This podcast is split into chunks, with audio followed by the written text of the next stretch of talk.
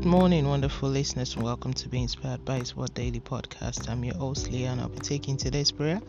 Today's prayer is taken from James chapter one, verse twenty-two. I'll be reading from the Amplified Classic Version. But be doers of the word, obey the message, and not merely listeners to it, betraying yourself into deception by reasoning contrary to the truth. Let's move on to the prayer point. Eternal Rock of Ages, I magnify your name and worship you in the beauty of your holiness. Mighty man in battle, thank you for this beautiful day and grace of life. Abba, thank you for forgiveness of sin and your blood shed for my salvation. Holy Spirit, thank you for supernatural power at work in me each and every day. You deserve all the glory. Lord, I have come to you just as I am.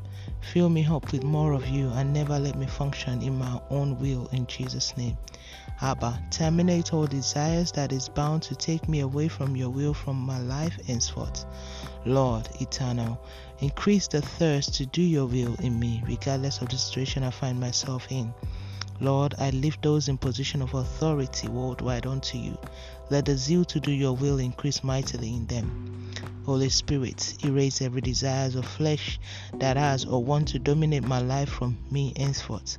Mighty God, in my day-to-day life, let your light so shine in and through me that souls will be drawn to you and abide in you forever through me, in Jesus' name.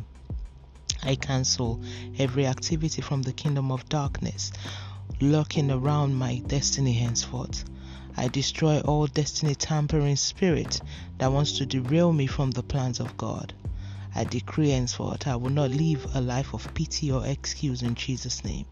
I decree concerning the verse we use for this daily prayer, all impacted by it in our households, we are filled with the power of God and basking in His supernatural ability henceforth. Now it's time for your personal prayer.